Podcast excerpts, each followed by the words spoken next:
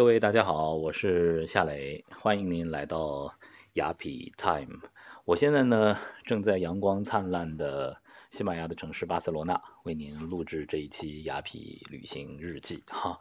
昨天呢，我们带大家走进了巴塞罗那的哥特老城区，走进了不夜的花园 PT Palau 音乐厅。按照动线来说啊，哥特小城区里头穿行有一个地方是不能不去的，那就是巴塞罗那的主教座堂。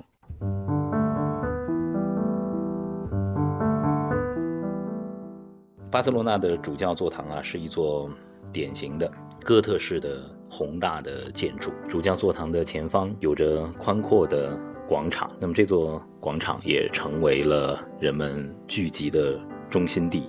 在广场上可以看到市民们非常悠闲的在喝着咖啡，有来自世界各地的游客在这里穿行，不同肤色的人们在这里和谐的相处。而在这个广场上最让人感动的一个时刻，是我们遇到了两位西班牙的吉他乐手，他们在非常自在着弹奏着自己喜爱的西班牙的民歌，呃，甚至是情歌。那么在他们的音乐声当中，我们听到了呃非常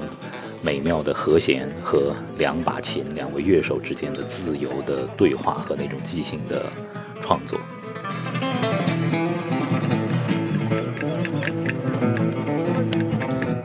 很多的人们在音乐声当中汇聚到两位音乐家的周围，这里一瞬间从一个广场的一隅变成了一个小小的演奏的舞台，让我的感触就是音乐是没有区别的，因为不管是在殿堂的舞台上演出，还是在街头演出，音乐本身是高贵的，它是能够让人感动的。进入到主教座堂之前呢，我们首先来到了大教堂旁边的一座古老的建筑——高迪博物馆。高迪是来到巴塞罗那不能错过的一个名字，也可以说，巴塞罗那就是高迪的城市。因为有了这一位天才的建筑师，他的那些奇思妙想和大胆的设计，巴塞罗那才拥有了在。欧洲和其他所有的城市都完全不同的这种气质，巴塞罗那才成为了艺术之都和设计之都。进入到高迪博物馆，这是一座古老的建筑，呃，包括地下空间，一共四层。策展师们为观众们用实景的展示、多媒体的展示，甚至是 VR 技术，讲述了高迪的一生和他那些奇思妙想的设计究竟是。如何变成现实的？我们先是看到了高迪的生平的展示，看到了高迪他人生当中的贵人啊，这个贵尔公爵。贵尔公爵是高迪的主要的赞助人，正是因为有了贵尔爵士。才有了高迪能够把自己的奇思妙想变成现实的这样的一种可能性，才能够让这位艺术家在这个巴塞罗那肆意的挥洒自己的才情。那么在今后两天呢，我们也将会带着大家去探访高迪神奇的桂尔公园以及这个圣家堂。高迪去世的时候，呃，其实是一个意外，他被电车。撞倒而离世。有一张照片是高迪的出殡，人们在头版头条报道了高迪的离世，说他有着非常凄凉而贫穷的离去，因为他被撞倒之后，让人看了这样一个白发苍苍的普通老头，还以为他是乞丐，他不修边幅，但是他就有着国王一般的葬礼，人们用最高的礼遇来送别这位属于巴塞罗那的天才的建筑师。那么可能你会问，高迪到底有什么 样的了不起呢？那么所有的建筑师都是通过自己的作品来说话的。进入到二层，我们就看到了高迪的一件其实还没有面世，也可以说它永远没有被建成的杰作，那就是贵尔公园教堂。这座教堂从形制上来说，从自己的构思来上来说，它有可能是圣家堂的姐妹篇，也有可能是一个。初级的模板是一个缩小的版本，这是圣家堂一开始的样子，但是它从来都没有被付诸实施。但是高迪已经完成了他的建模、空间结构和设计的草图。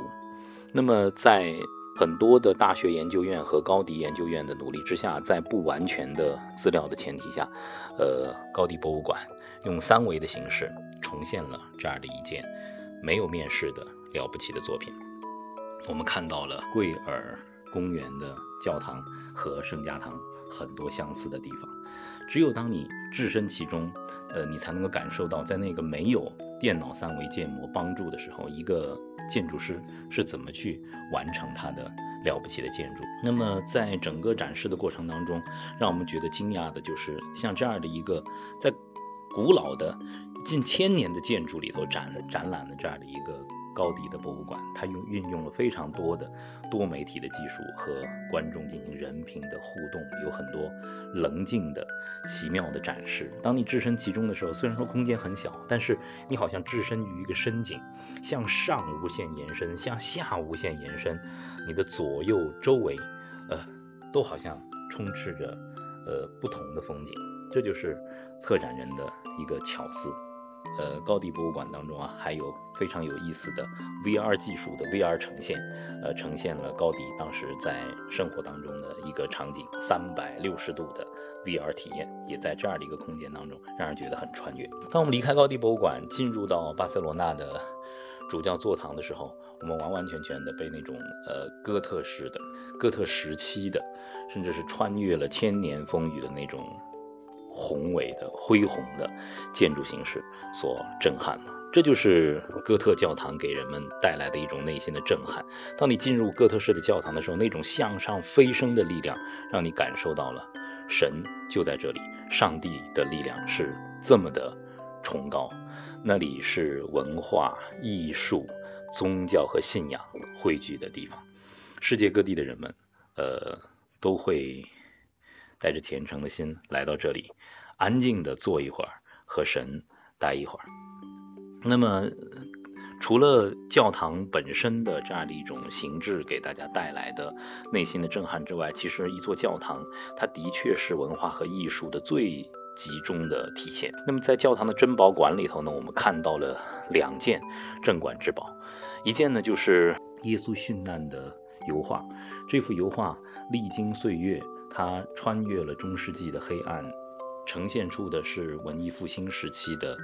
艺术的觉醒的开端。这幅油画经过了精心的修复，并且呈现在了人们的面前。这幅耶稣殉难是很多宗教题材当中很多的艺术家不断在复现的一个题材。但是当这幅名作展现在我们的面前的时候，我们站在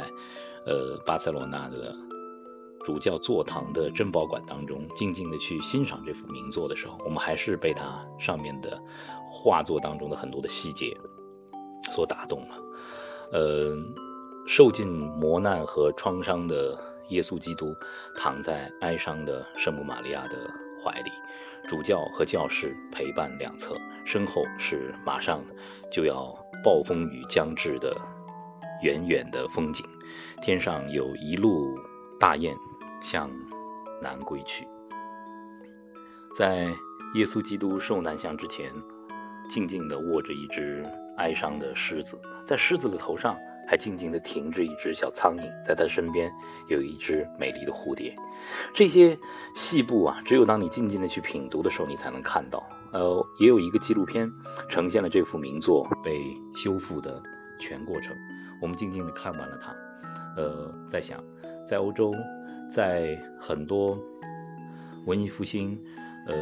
了不起的艺术的作品逐渐延续下来的过程当中，是欧洲人一代又一代的用一种匠心，用一种对艺术的最大的尊重，才让他们得以保留和呈现。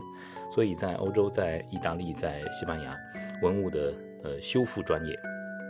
是非常非常的深厚的，他们有着很强的底蕴。在看这幅名作被修复的过程当中，我甚至想，这就是一场精密的手术啊！甚至让我想到了前一段时间在互联网上爆款的一部纪录片，就是我在故宫修文物。如果大家有机会进入珍宝馆的话，也可以看一看这部纪录片，站在这幅名作之前去感受一下，呃。基督教信仰的那种大的悲悯和情怀吧。那么在这座珍宝馆当中，还有一件镇馆之宝，就是呃纯金打造的一座圣器。那么这座圣器纯金打造，有大概七八十公分那么高，在整个圣器的呃金身的装饰之上，有着很多很多的繁复的宝石的镶嵌。我们看到了巨大的钻石、红宝石、蓝宝石、绿宝石，每一颗都是那么的璀璨。而在最中心的是一颗粉色的宝石，我不知道那是粉钻还是其他的宝石，但是它的这个。尺度和克拉程度实在是让人惊叹，这就是镇馆之宝，这也是当时宗教呃汇聚的财富和力量给人带来的震撼。在呃巴塞罗那的哥特主教座堂的小庭院当中，我们感受到了在呃游客很多的这种喧嚣当中的片刻的静谧。离开了这个非常小的小庭院，我们就进入到了。巴塞罗那的哥特城区了，在哥德城区当中穿行啊，是一种非常奇妙的感受。你好像是活在历史当中一样，因为这里的建筑和几百年前和上千年前的形态是一样的。这里街道的尺度没有任何的变化，但是新的生活被植入了进来。这里随处可见纪念品商店、小书店，非常美好的。呃，冰激凌店、咖啡厅、餐厅，人们在这里穿行，呃，不亦乐乎。这就是历史给人们带来的一种穿越感，也是巴塞罗那这座其实艺术之都给人带来的一种很厚重的，然后又让你觉得很闲适的这种感受。来自于上海和的朋友可能对这样的一种感受并不陌生。如果你在田子坊穿行，在新天地穿行，也会有这样的。呃，现代和历史对撞的感受。当我们穿过狭窄的哥特老城区的街道，来到市政厅广场前的时候，我们突然觉得啊，好像我们一下子穿越到了几百年之前。呃，在巴塞罗那的市政厅的广场前，呃，我们的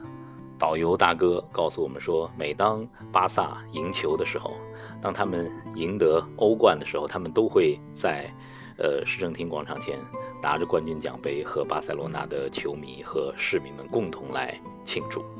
这就是一座有历史的、有文化的、珍视自己成长的城市的美妙之处。人们的生活在变，呃，不同的新的一代会诞生，但是历史每一代人都非常珍视，它成为了人们文化基因的。一部分。如果你来到巴塞罗那，一定要进入到哥特老城区，就像这次一样，雅痞团队在哥特老城中迷失，不愿离去。